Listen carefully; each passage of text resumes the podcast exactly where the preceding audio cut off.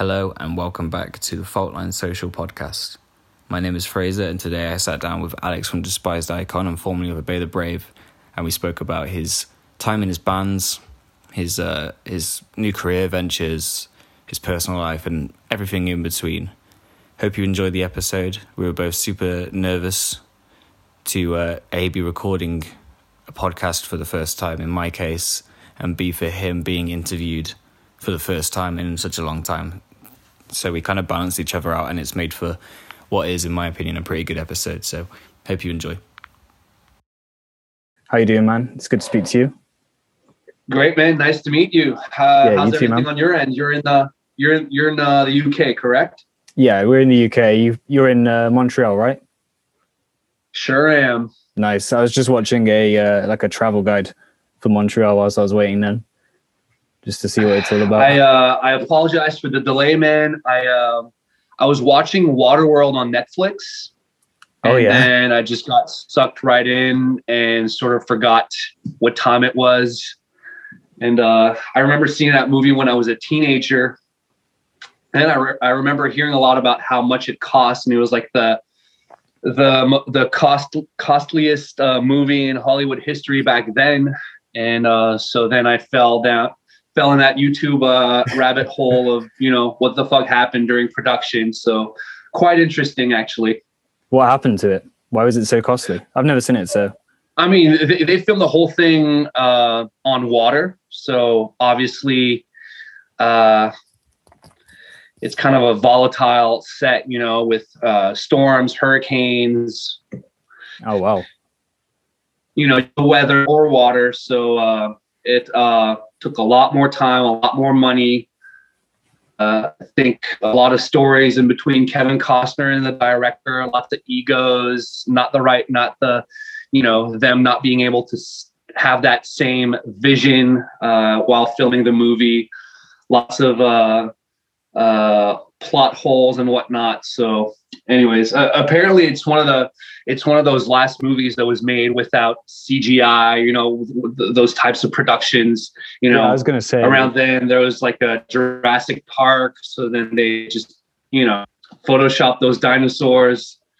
Way easier than you know actually gonna construction, say, yeah. constructing uh, dinosaurs and whatnot. it's surprising that they actually went out on boats and filmed the whole thing on water when like that probably wouldn't happen now. They'd probably just CGI the whole thing in, especially if it was so exactly. costly. exactly. So how uh, how are you find? Are you still in lockdown in Montreal? Uh, sure I am. Uh, as of so today is Thursday, correct? Yeah, yeah. So as of Monday, they reopened uh, a lot of businesses for like a little over a month or stripped down to only essential businesses being opened. Uh, right now, Montreal, we are a red zone. Quite a dramatic terminology. I don't know if you guys use the color code No, we have uh, in. Britain, but uh, Yeah. okay, We have tiers. We have like yeah, red one, zone, man. Red zone's cool. write a song and call it Red Zone. yeah, you should, man. That's a badass name. That's way cooler than tier four. That's what we have. tier four i mean i like that it doesn't sound as dramatic but uh yes montreal being a, a red zone montreal probably the worst city in uh, canada unfortunately as far as covid is concerned i don't want to say the c word too much but it is what it is so we have an 8 p.m curfew uh you guys have a curfew right now or not Fully in lockdown. So um, Okay. you, you're not meant to go out at all, really, unless it's completely essential. wow okay well good luck with that one day at a time my friend Yeah, that's it. So, um, how have you kept yourself busy uh, during? Um, well, uh, for the first time in over 10 years, I got a job outside of music. Uh, I am a service manager at a microbrewery here in Montreal. It's called Messorem, which is Latin for the Reaper. Uh, Messorem spelled M E S S O R E M. And so we're uh, we're doing quite well for ourselves. Actually, we've been open for about a year and a half or so uh, very supportive um, fan base, I would say, uh, top three or four in Canada currently. So knock on wood, things uh, maintain during these weird times. But uh, uh, so alcohol being considered uh, an essential alcohol and weed, you know, being considered an essential service, an essential need. Uh, by default, we are still open throughout this entire thing. You oh, know, nice. obviously our tap room and terrace are closed, but uh, we're essentially just a big ass beer store now, and people just show up, buy beer to go, and uh, yeah, so we're still releasing new beers every week or so. So that's been keeping me busy for the time being. Oh, that's cool. Yeah, I, I looked into um into uh, your the beer company. Uh, I've just okay. thought it was quite interesting. Like what what led up to you, um, you know, taking a career in that route? Because I, I have seen that you also work as an artist manager. So um, yes. So you know what what what's the link there? Like what skills kind of cross over and like how are you enjoying uh, taking on the uh, new challenges for working for a beer company? Well, full disclosure, the way the the way this came around was, uh, uh, you know, I've been I've been playing shows since you know mid late '90s. Uh, I've been touring outside of Canada since uh, you know summer 2001. You know, that's when my first U.S. tour was. Uh, uh, fall 2003, that was my first European tour. Uh, I've traveled a lot, toured a lot. Um, uh, been fortunate enough to um, live those experiences and put out a lot of records. And all that culminated to 2019, uh, during which I released um, uh, two records one with Obey the Brave, uh, my metal uh, core band, and one with Despised Icon, my deathcore band. And uh, I don't know, you know, the whole marketing uh, surrounding everything. You know, a lot of management, as you just pointed out. I'm very involved on, uh, in the management side of things, and then creatively speaking, I'm one of the main contributors. Uh, you know, uh, writing wise, whether it's sonically or just the whole artistic uh, direction. You know, visually and and uh, and audio. So it's just it took its toll, man. I just got super burnt out. I remember like uh, getting back from Europe uh, fall 2019, and then a friend of mine like FaceTimed me at like midnight or something, and he was like, "What's up, man? You look burned." I'm like, "Yeah, I am." And then he was like, "Why don't you, you know, come by the the, the brewery, hang out with the boys?" Because uh, my friend started it, friends from the scene. Oh, nice. Uh, he says, if you want to work a few hours, just you know, get your mind uh, off things, you know, you're more than welcome. And so I was like, nah. And the next day, another one of my friends that works there hit me up saying the same thing. So I was like, you know what? I'm going to try out something completely different. And uh, here I am, you know, uh, a year and three months later and loving the overall experience. So, uh, yeah, you gotta, you gotta try out new things in life. You might be pleasantly surprised.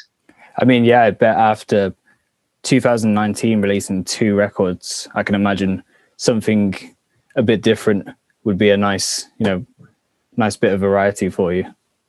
Yeah, nice change of pace, uh, and you know, have a I have a lot of experience in regards to management. I've managed other bands as well, aside from my own, and so now I manage the service team, whether it's people in the kitchen or people behind the bar or people taking care of, uh, you know, greeting people at our bar. So, uh, same, same, but different in a way. So yeah. I, I enjoy the new challenge so far. And, uh, as much as I love music, as much as I love traveling, it, it really does feel good to be in one place for more than a few weeks at a time. So yeah, it's been it's been a it's been a great experience, and it allowed me uh, time to figure out a lot of shit. You know, constantly traveling, it's sort of it's it feels like you're always sweeping things underneath the rug. You're like, all right, I gotta leave on tour now, or I got this and that going on. I'll I'll take care of that later, and then you wake up a few years later and you're like, holy shit, still haven't taken care of that. So yeah, I, I feel very much, uh, I feel a lot more balanced now, uh, grounded, and, and, it gave me the opportunity to just miss music like uh, for the first six to nine months or so did not give a fuck man like I, I wanted i was completely elsewhere and now it's gotten to a point where not only do i miss music but i dream about being on tour literally like once or twice a week religiously. I don't know why. I keep dreaming that I'm on tour. So yeah, it's reassuring. Uh, it's it's good to know that I'm I'm genuine. You know, I'm 40 years out for 40 years old now, so I guess you could say that uh, music will forever be part of my life. I mean, yeah, it's cool. I was gonna say, are you missing it? Because if if you you know you started this new thing, but um, it's cool to see that you're still still passionate about both things. You released, um, yes, yeah. Did you get to tour much off Purgatory, or was that you know? Not one show. We haven't played a single show off Purgatory. So uh, for anyone uh, watching this right now, Purgatory is Despised Icon's sixth record. Uh, we have been a band since 2002. Uh, we were quite excited on that record in particular, uh, anxious to support it on the road. Uh, we only tour the equivalent of about more or less three weeks to a month a year. Uh, you know, us all being in our late 30s, early 40s now, uh, most of the dudes being family men and being very grounded at home with their, you know, uh, work obligations as well. Um, it's impossible for us to tour full time. So whenever we do have the opportunity to, to tour, we very much look forward to it. And so we were supposed to do a full Europeans festival run in 2020 which got canceled and postponed to this year. And unfortunately, by the looks of it, it's, you know, odds are that might get, get canceled as well. So I don't know. It is what it is. So long story short, we did not get to support that record on the road. So like, how does that make you feel about like the release? Do you, do you wish that you released it sooner or later, or, or would you not change anything? Um, you know, in regards I mean, to touring? I'm glad we released it when we released it because, you know, only a few months later, this whole thing happened. So, uh, you know, um, we did one North American tour uh, fall of 2019, which was sort of like a promo campaign for the record, even though it wasn't out yet. It was the tour leading to the record. Yeah. Uh, um, I love picking out, picking and choosing the bands that we bring out on tour.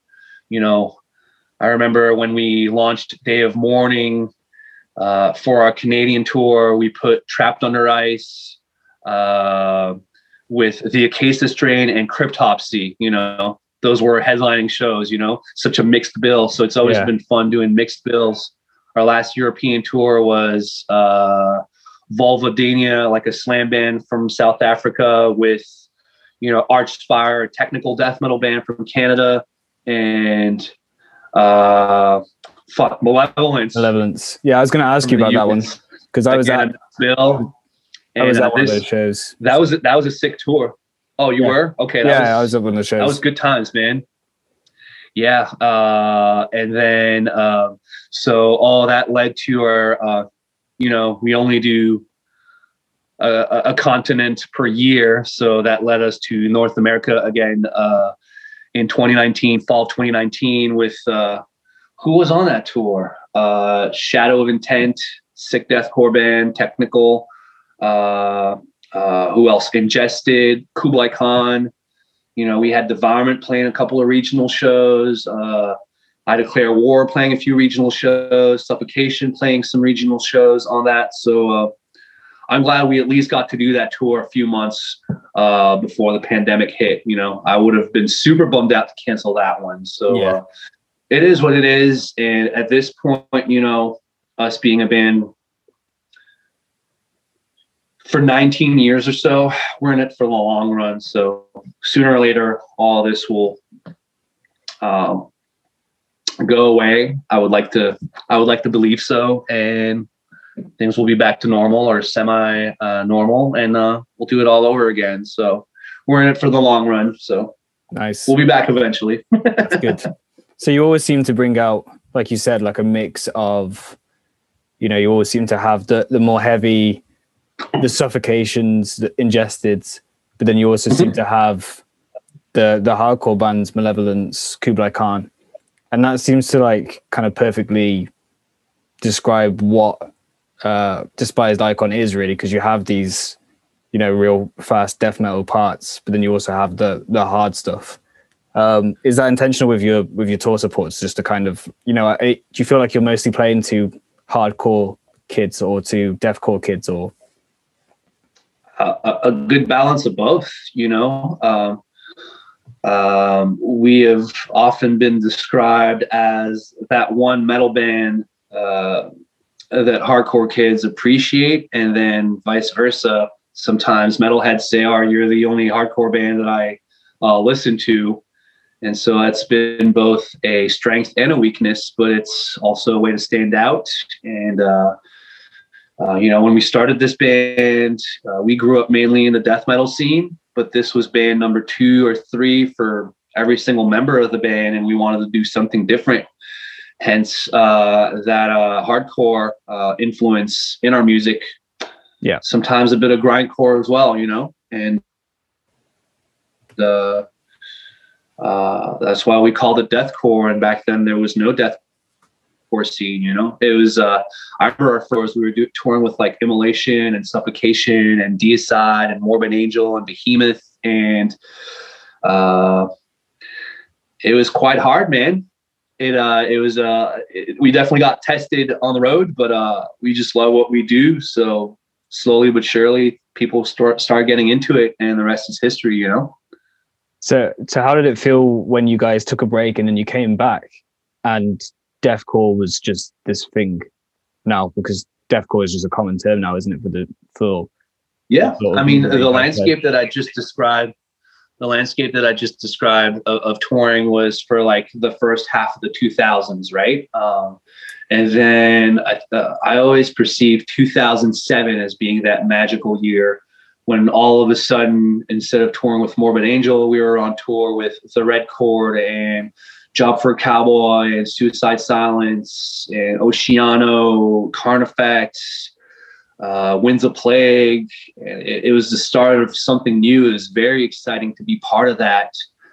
Uh, All Shall Perish. I cannot, uh, you can't forget All Shall Perish or Animosity. Uh, those are some of the first uh, bands within that scene that we toured with.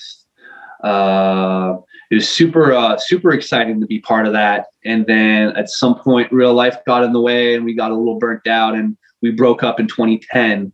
And that's when the whole uh, MySpace deathcore thing was started to sort of like people started to be less involved in that. Sort of grew out of it, I guess. And then yeah, we broke up for for we we were inactive for a solid four years, and then one thing led to another. Started being super nostalgic. Everybody had, you know, everybody was experiencing being a dad for the first time uh, or being in a nine to five workplace for the first time. You know, quite a lot of changes when we originally disbanded.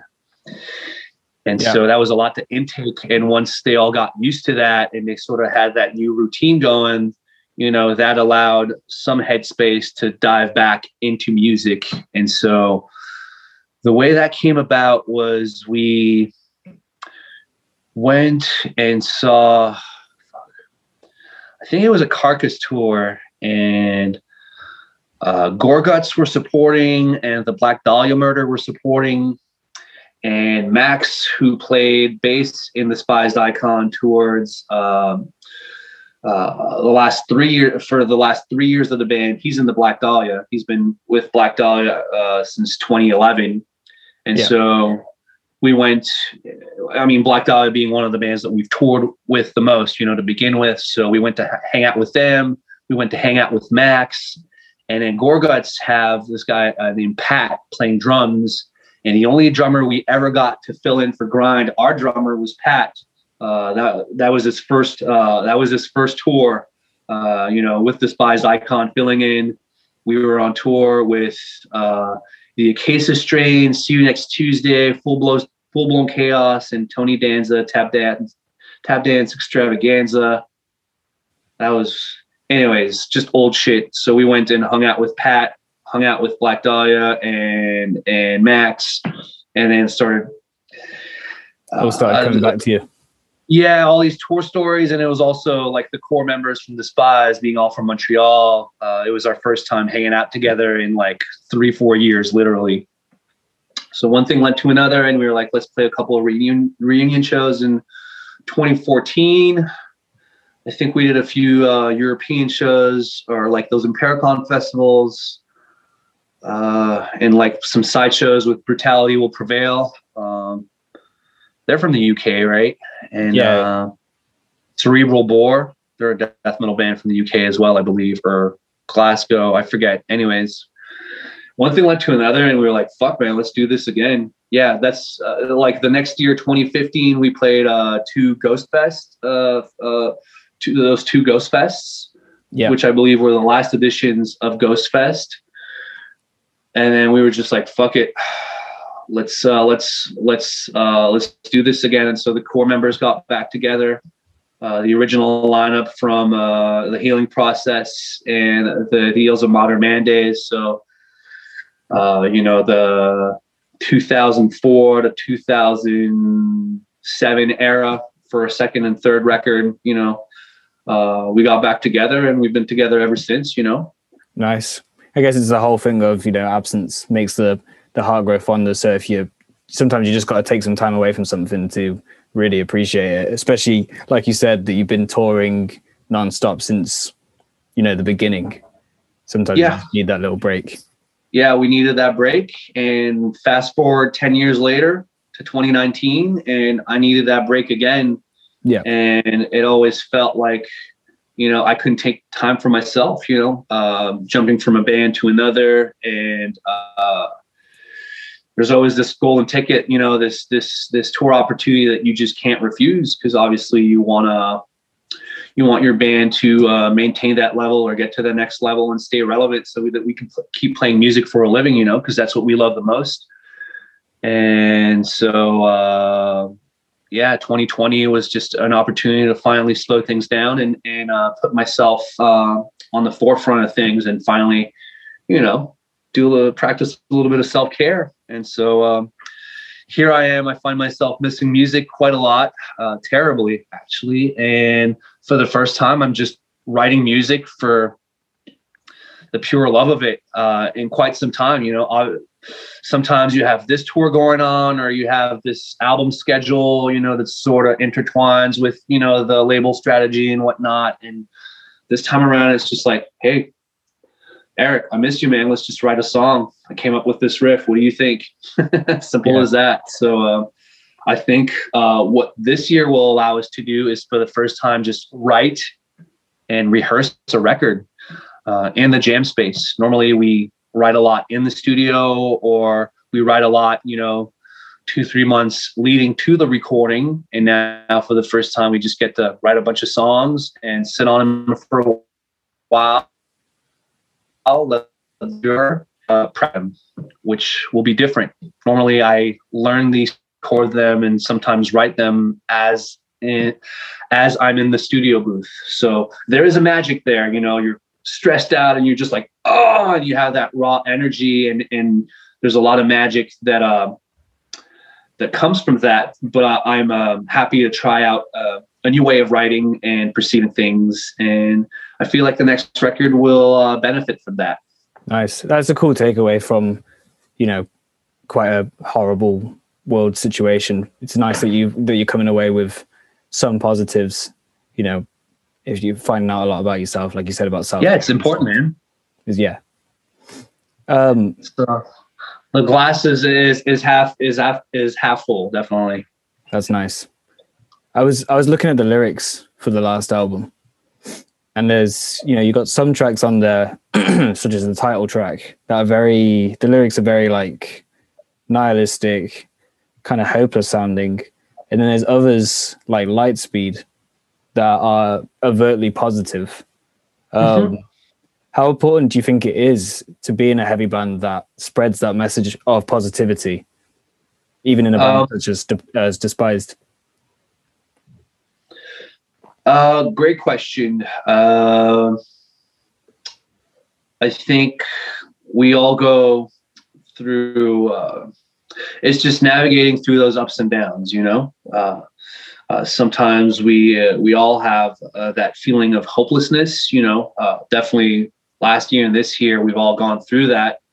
But I feel like you can't enjoy the good without a bit of the bad. You know, and sure. so um, some of those songs do come out as being negative, but there is there is always a, pos- a positive outcome. You know and uh, the song purgatory or the concept behind that record is just being kind of stuck in that in between and, and and just trying to make sense of it all and uh, um, uh, but i think now more than ever uh, i use you know it's often easier for me to um, use that music or my music or art as an outlet to get rid of all that negative energy you know to balance things out in my daily life and uh and and uh and get rid of that sense of hopelessness you know it's it's self uh it's self therapy yeah. and um uh, it's often easier for me to write a song than uh you know pick up the phone and talk about shit so um um yeah, I'm always clumsy in regards to these questions, but uh, you have part of, part of the answer there. Yeah, no, that's a good answer. um, I just thought it's cool. You know, it's it's rare that you hear a band that sounds as hard as Despised Icon does, but you have lyrics that are um, so you know positive. Like the song Lightspeed, the lyrics are are just like get up and go, basically. Like it's extremely positive lyrics. Definitely. I mean, yes and no in the sense because I wrote that song uh, while we were in the studio. The way things came about is I finished writing the whole musical aspect uh, of the record with Eric and Grind, our drummer, Eric, our guitar player, and then uh, left on tour with Obey the Brave, my other band. So uh, as soon as I finished writing the record, left on tour, uh, for three weeks or so, OTB and Amur, touring Europe. And as soon as I got back, I had to go in the vocal booth and record the vocals. And I only had like a third of the record written then. And on top of that, just taking care of like, you know, uh, relationships with the label, the booking agency, doing accounting, uh, you know, the whole business side of things. And I, I just remember always being rushed in time and, and having all my responsibilities just uh, being kind of a hindering force on all of my creativity and just being in you know in the studio uh, recording vocals uh, and and just co- constantly feeling like i'm on the run having no time for a social life and just being a working beast, you know, a workhorse. And then yeah. Uh yeah, and then I don't know. That's how that's how Lightspeed came about. Just trying to reach uh, that ultimate level of productivity, but sort of uh, sac- sacrificing uh, uh, that selflessness or self care in the process. You know, just yeah. being a, produ- a pro- productivity machine, and there is magic uh, that happens in cases like that, like the song Lightspeed, which uh, I wrote really rapidly and which is a very fast song. And there is definitely that energy uh, when you listen to the song. It's it's hectic. It's just like you're about to explode, you know. But uh, I'm looking forward to, as I said, um, experiencing other ways of writing so that we can uh, keep evolving as artists and as songwriters and have the next record be different from purgatory and the records that you know uh, came before that. Nice. So going back to those earlier records um, and the start of despised icon uh, how did you guys break out of the montreal scene um, right at the start? Slow and steady man. Um, like we keep uh, referring to 20 uh, 2002 as you know uh, the first year of the band. That's when we started playing shows. Uh, that's when our first record consumed by your poison came out so 19 years ago. But uh, we actually uh, started rehearsing and eric and i started like writing you know the first record and picking out members here and there in fall of 2000 So the first year and a half or so was just us uh, jamming with various members, uh, perfecting the style, writing the first record. And, at some point, my friend Dave Boucher at Extensive Enterprise, who is still uh, my favorite promoter here in Montreal, uh, is like, yo, uh, the Bloodletting North America tour is hitting Montreal. I feel like that was like the second edition. Uh, Deeds of Flesh were headlining with uh, Disgorge and Disavowed. And he was like, I heard through the grapevines that you're starting a new band uh, and it's a death metal uh, oriented band. You guys want to open it? I was like, sure, man. But like, we've never played a show. We don't even have a band name. So, uh, yeah, beginning of 2002, we just came up with the name Despised Icon just to play that show. and the rest is history. But uh, that first year, 2002, we played six shows. And then 2003, we played five shows. Uh, you know, you got to remember the, this. Were you the drummer at the time? Before, uh, and I was the drummer at the time, exactly. And um, you got to remember back then, beginning of 2000s, uh, this was before internet was uh, the main thing you know? This is before uh, social media before myspace before youtube. So uh, uh, we didn't have um, those tools of self-promotion you know? Yeah. We were still at shows handing out flyers uh, speaking to people in person you know the old school way trying to promote yourself. So it was slow and steady back then and uh, being a Canadian band, making it out of Canada was was was quite difficult because uh, of you know that internet landscape was lacking, and so um, yeah, first two years we played eleven shows, as I said, and then 2004 hit. Uh, a lot of things happened that year. Uh, I had tendonitis. I had to you know stop playing drums for a while and I was like, fuck, I don't, I, I love drums, but I just want to be in a band, you know? And right now I can't use my arms, so I can't play guitar, can't play drums. So I'm just going to figure out how to scream. Yeah. And that uh, coincided with Mary, our, our original vocalist. Uh, she wasn't really into our new shit because of the more present hardcore influences. And she had just gotten married and did not want to uh, tour. And 2004 was the year that we decided let's just go all in. So she left. I took her spot on vocals, and I was like, guys, there's this drummer on the internet goes by the name of Alex Grind on message boards because back then message boards were a thing, you know, uh, the pre-social media era. Yeah, and he just he's always on social media saying that he's going to be faster than Flo from Cryptopsy. And at first, when I read that, I was like, fuck you, man. Nobody is faster than Flo. Who the fuck do you think you are? You know? so I was like, I hate this guy. But then I saw him play with his first band. I was like, holy shit, this guy is insane. And uh, so I was like, all right, I'm going to try out this vocal thing and we're going to try him out on drums. And luckily, they went along with my lead. And that's when, you know, the healing process era of the band started uh, recorded a two song demo, hand assembled demos, sent them to a uh, through snail mail through a handful of labels, and they actually paid attention and was like, "What the fuck is this sound?" You know. Yeah. And next thing you know, we got a bunch of offers and signed to Century Media and Relapse Records somehow that same year. Put out a split CD uh, on relapse beginning of 2005 and then spring of 2005 that's when the healing process came out and that's when we finally got our shot at touring america. And a year or two later touring the europe and so on and so forth you know? So it was it was it took us quite a while you know? It was definitely not overnight. Long story short that's the takeaway. Yeah. So do you do you think um you know how you mentioned you know struggling to get out of the Montreal scene.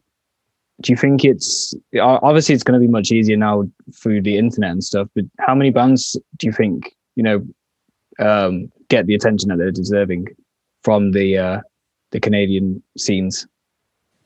I mean, from from that era, there were only a handful of bands that were touring outside of the country.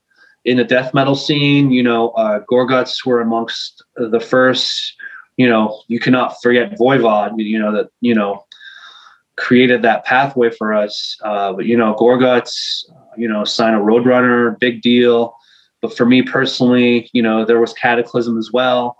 Uh, the Sylvain Houde era, uh, the original vocalist back when Maurizio was the bass player. But for me and uh, and my bandmates in Despise and a lot of my friends, you know, that band was Cryptopsy. Uh, yeah. And the fact that they actually made a name for themselves outside of Montreal and outside of Canada and were, you know, doing these shows and festivals outside of the country. And, and same with, you know, in the hardcore scene, Comeback Kid, you know, uh, with turn it around.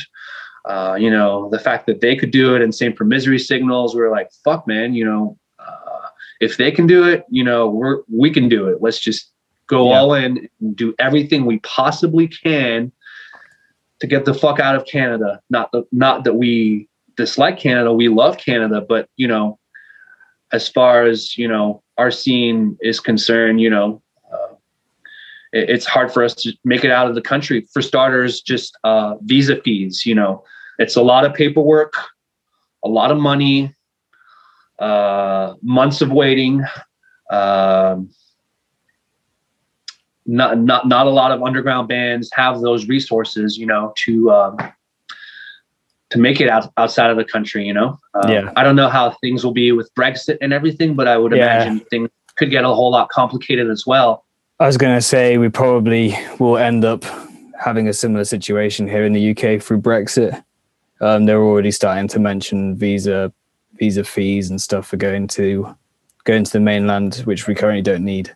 So, it, yeah, it's rough, man. Good luck with that, and Thanks, and man. you know it's going to have an impact not only on bands from from uh, from the UK, but for international bands that want to make it your way. You know, I can't see it being easier now. Definitely not. And uh, I, I remember when Obey the Brave, my other band, started out in 2012. It had reached a point back then where visa treatment was a hundred days. A hundred days, man. And you know, you know just as much as I do that a lot of these tours do not get announced a hundred days prior to it starting. Yeah. You know, so it was quite complicated. It still is, but uh, those were the times. And uh, but you know, if it were easy, it would be worth it, you know. And um, I love music more than anything, and I just it was my one and only goal, you know. Yeah. As soon as I picked up a pair of drumsticks when I was a teenager in high school, everything else became just background noise. Nothing else really mattered outside of me starting a band with a bunch of friends, uh, being an, an only child. I never had access to that bond, you know, that a band offers, that brotherhood, you know. Yeah. Uh, I'd see movies like, like E.T. and Goonies, and you know that crew of friends, you know, going out for adventure. You know, that's something that I I was always kind of an introvert. It's never something that I experienced, and music was my way of experiencing that. So, um, yeah, I don't know. I just did everything I possibly could to get to that point. I don't consider myself that talented. I just think I have a lot of drive, a lot of passion in me. Yeah. So At least I would like to think. But it's, uh, it's worth the challenge then for, you know, so that you can do what you're passionate about. It's worth the, you know, bullshit visa fees and everything. Of course. Of course. Don't let it get to you, man. Uh, whether it's music or if you want to be an engineer or if you want to be a basketball player, uh, who cares, man? Just apply that to anything that you are passionate about, you know? Yeah. Uh, uh, but uh, to answer your original question, as far as current Canadian bands, uh, I mentioned Archspire earlier. Uh, I know they are doing well. I know their name is getting a whole lot bigger. their first European tour was with us, actually, with Despised in 2018. can't remember yeah so it's 2000 glad to be glad to be part of that process so they're doing well uh, in the death metal world uh, again there is beyond creation that are, that are doing well um, technical death metal i believe they're with avocado booking Uh, did quite a few tours uh, in your neck of the woods. So um, I would like to think that they're uh, getting bigger and bigger as well. Uh, if not other Canadian bands uh, from Quebec City, get the shot. I know uh, they're like a hardcore band that's uh, doing a lot of stuff in Europe. I yeah. think more uh, mainland Europe, but you know they've toured with Lionheart and Nasty and stuff like that. Um, yeah, I've, I've seen them. I've seen them in the UK as well. Get okay, cool. Uh, if not, I was uh, managing some of my close friends. They're called Boundaries, another hardcore band from uh, oh yeah from Quebec City. Uh, I got them this tour with uh, who was on that tour? It was Deez Nuts and uh, Trash Talk, and I believe that hit the UK as well. And they got paid nothing to be on that tour.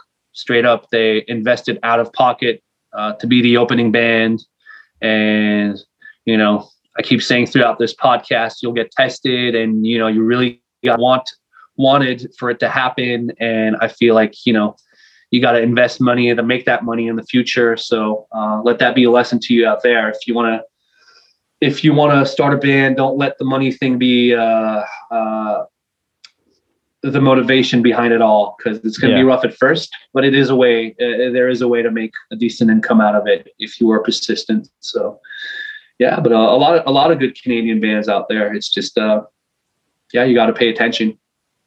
Definitely. Yeah, I've, I'm already. I listened to a couple of um, you know Canadian hardcore bands. You've got uh, I don't know if you've heard of Mortality Rate and Serration, who are from uh, Calgary, who are both good, uh, um, Canadian hardcore. Quite bands. frankly, I I have not Mortality Rate. I'll check them out. Check them out, man. They're really good. Um, the thing is, is Calgary and Alberta, uh, the province in which Calgary is located, is on the other side of the coast. You know, so uh, thousands of kilometers away. Yeah, so that's the big difference. There, there between... is quite a difference between their scene and ours. You know. Yeah.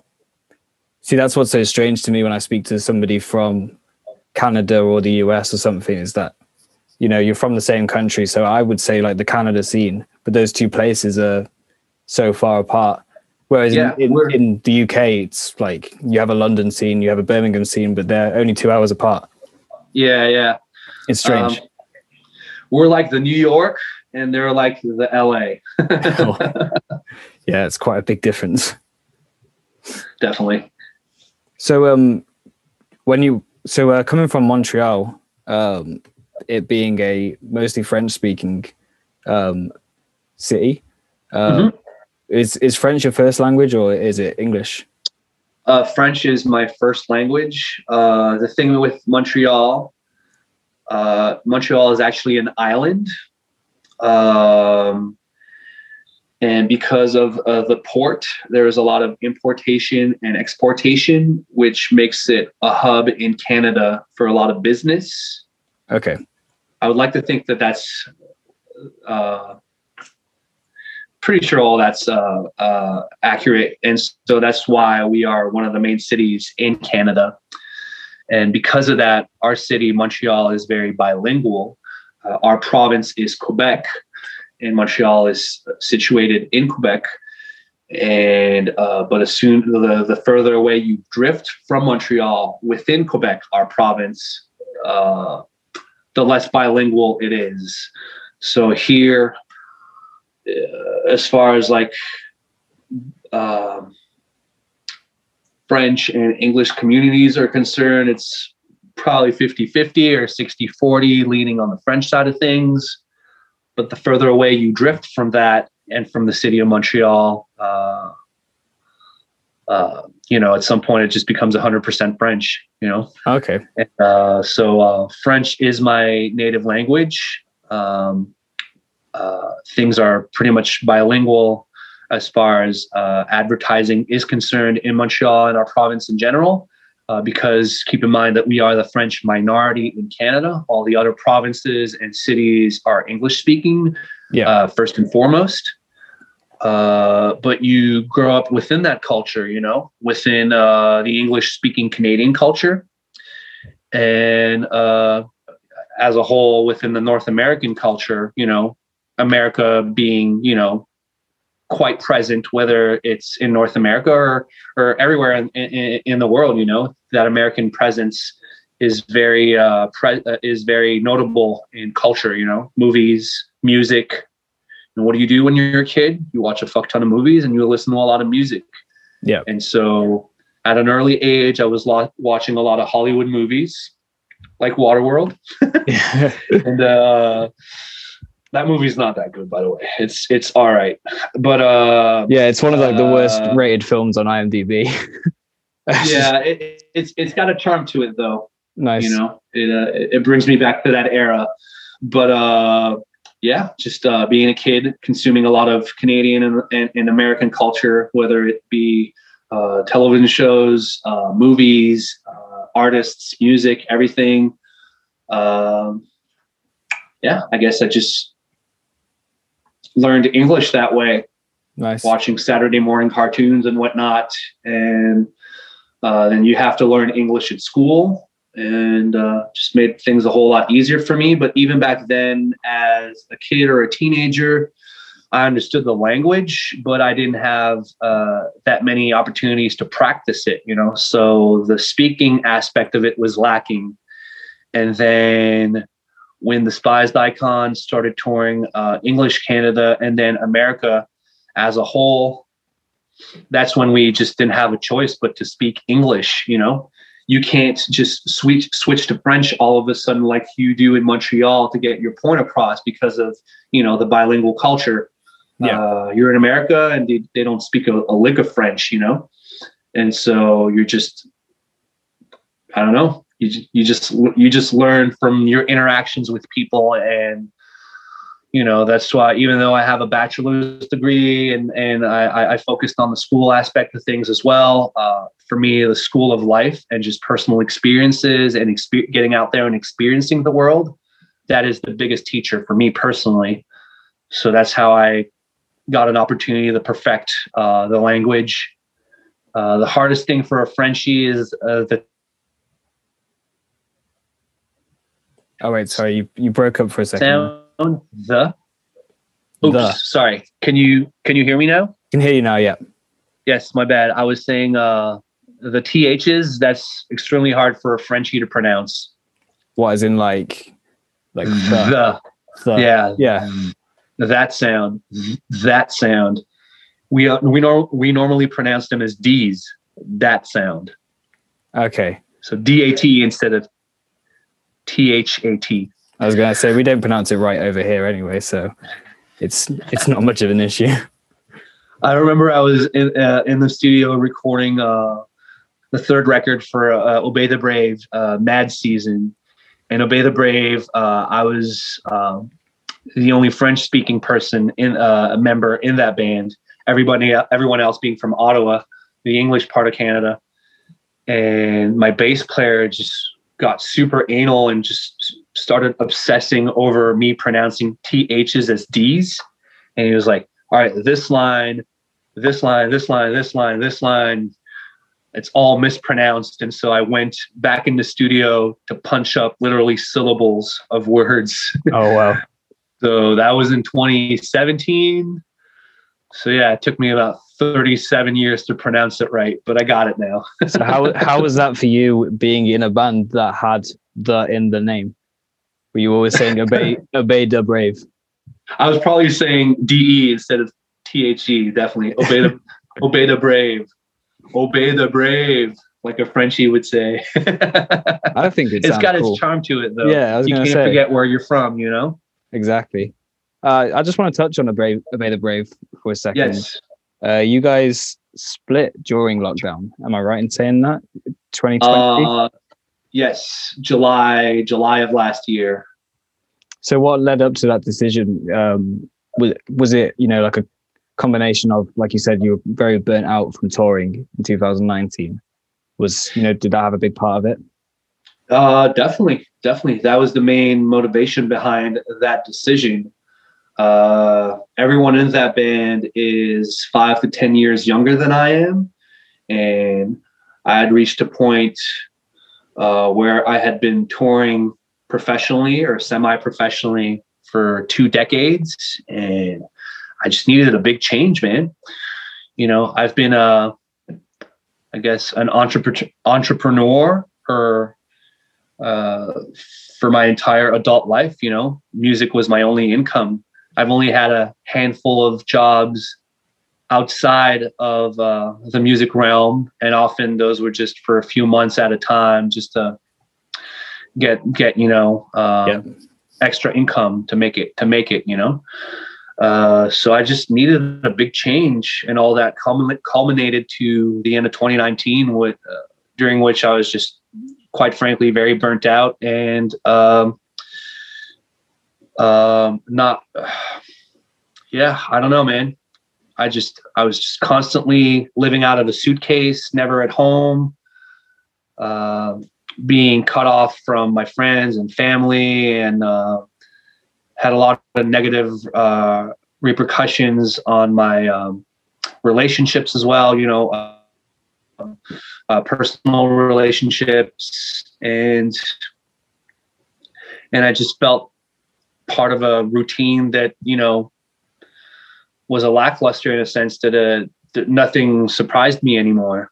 Yeah. And so I needed that change, but also I needed to step away from it to again realize how fortunate I was to be given these opportunities. I look back on, you know, our last Obey the Braves last European tour with uh, Kublai Khan, Lionheart. Who else was on that? Fall Brawl. Like I didn't watch a single band play on that tour did not enjoy myself. My head was just stuck at home. Uh, it just felt like the end. Yeah. And uh, and looking back now, over a year later, I I feel kind of ashamed because I'm like part of that one percent that actually made it and got to live out those experiences. And it's it's sad in the sense that I was just uh, not enjoying myself but ultimately, as I said, I just needed that time off. And I think music will forever be a part of me. But as far as being a professional uh, musician or it being my main source of income or my one and only job or touring full time, you know, being away for six months of the year or more, I, I can't get back into that mindset anymore. I, I'm 40 years old now and I want to ex- experience other aspects of life, you know? Yeah that's why now I want to keep touring whenever it'll be possible again, but part time, so that it's actually a paid a paid vacation and uh, I don't know. It's not even about the money. It's just about that brotherhood, as I mentioned earlier, and just you know me rekindling with that artistic or creative aspect of uh, of Alex Erian, uh, which will always be predominant. You know, yeah. it's just uh, it's it's who I am. It's what I do, and it's what I love the most. So uh, as hard as this uh, pandemic bullshit is, it's uh, given me a lot of perspective, and I am very much thankful for it. You know. Yeah, it's nice. As far as Obey the Brave is concerned, um, it's the type of project that we had to do full time in order to for it to be sustainable and for us to make enough money to keep the band going and me not wanting to tour full time anymore, combined with the unfortunate events of 2020 and right now, uh, it was just not possible anymore. Yeah. But what I love about it all is that um, all the guys in OTB and I, even though we live 250 kilometers apart, we are still very much talking and uh, friends and brothers. And I'm just happy that I um, I still have access to that because first and foremost, we are friends, you know. And um, yeah, exactly. I'm happy that it was just it wasn't just based in music, but there is you know that common bond and friendship and brotherhood. You know, we've been through the best of times and the worst of times, and ultimately growing together like that for eight years, you know, it it it uh it's indescribable, man. They're my homies.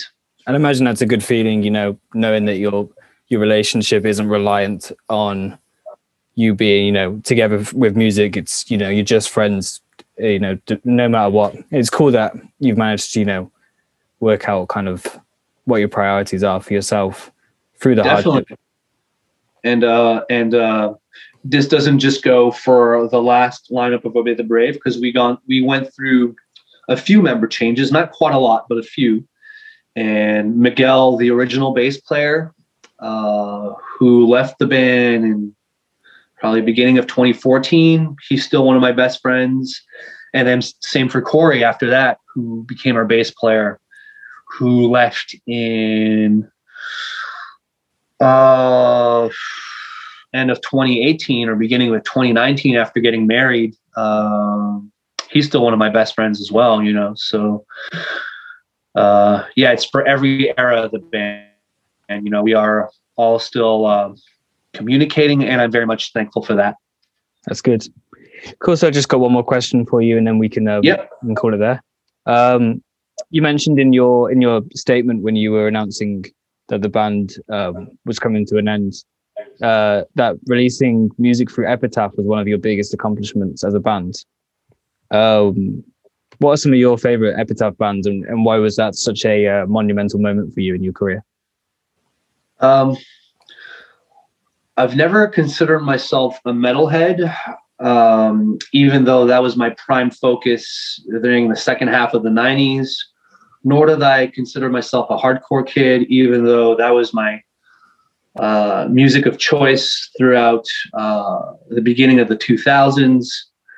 Nor did I consider myself like a, a punk rocker, uh, even though I listened to quite a lot of that during the early 90s, you know. And during the early 90s, the bands that you listened to within punk rock were mainly either signed to Fat Wreck Chords or Epitaph Records. Yeah.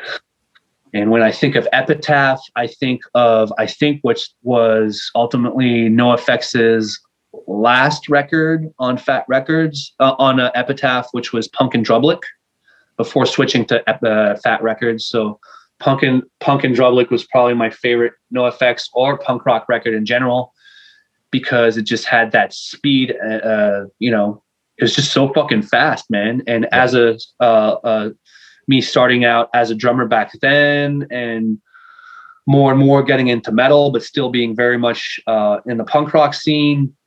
I was fascinated by fast drumming, and so NOFX was one of those bands. Uh, Penny Pennywise with the record Unknown Road. Uh, that was another uh, Epitaph Records release. Yeah. Uh, what else, man? Uh, the early Rancid records. So um, what's the second one called? Let's Go. That's one I that's the one I listen to the most. Uh, uh,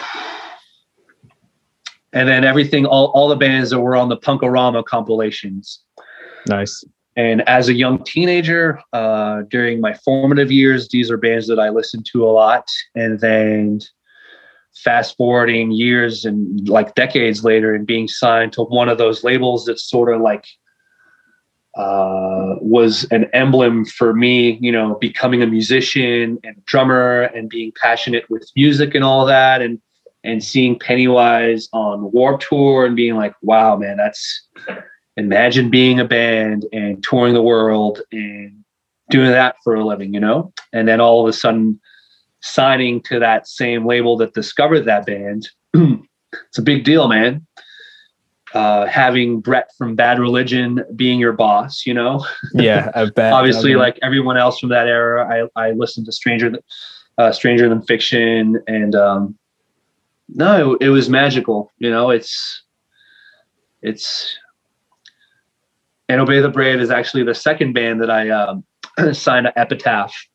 As a manager, I signed another band prior to that on that label and a little a little later uh, started obey the brave and i didn't want to be that guy i was like yo i'm i'm in this band now you should sign us you know? I i was like you know what? We're going to pay our dues. I'm actually not going to reach out to labels just yet. And so young blood uh, being the first obey the brave record it was actually recorded a year before it even uh, came out and we just sat on that record and uh, did what a lot of uh, bands are doing nowadays, which was just drop singles, you yeah. know, like a lot of the current hip hop artists, just to try and make a name for ourselves, but do it all independently. And next thing you know, people at Epitaph, uh, with whom I was already working with, they were like, "Yo, why the fuck did you not tell us that you're in this band, Obey the Brave? We were we just had a discussion on uh, about you guys, you know, a week ago or so, and here we are finding out that you're in the band, and uh, you know, let's let's let's chat." And so it was uh, quite validating, and uh, yeah, I don't know, man. Thank thank you, thank you, Epitaph Records. Much love, and same goes for Nuclear Blast Records. You know. Um, one of the first death metal compilations that I picked up as a teenager was was this compilation called "Death Is Just the Beginning," I believe, Volume Two. And on that compilation, that's uh, listening to that as a teenager. That's how I I uh, found out about Meshuggah, and this was before the uh, destroy, erase, improve. You know. Okay. Uh, uh, I found out about In Flames before the Jester race came out.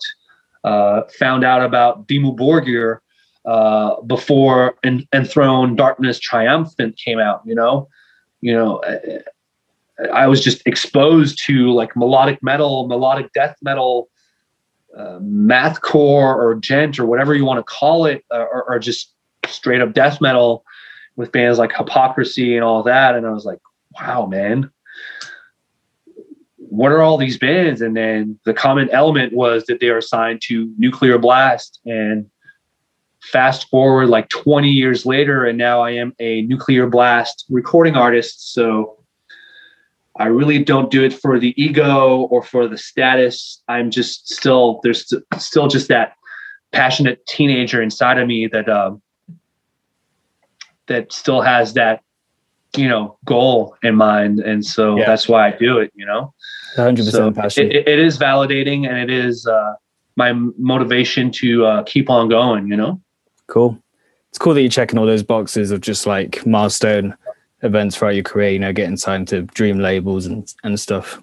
It's cool to hear. Mm-hmm. none of that is ever taken for granted and i've toured with way too many people that do take that for granted and uh, it's important to remember where you came from and again, uh, everything that we are experiencing right now, I feel like a lot of uh, musicians and artists uh, will rekindle with that aspect of, of, of themselves and why they started in the first place. And I think ultimately all of us will benefit from that because I get a feeling people are going to be putting out a lot of fucking timeless records when all this is said and done uh, a lot of quality music uh, right around the corner. So I am very much excited to hear what my friends and peers are creating, and very much uh, looking forward to uh, creating this new Despised Icon record. Uh, we are already two songs deep, which is not a lot, but you know, you got to start somewhere. Yeah.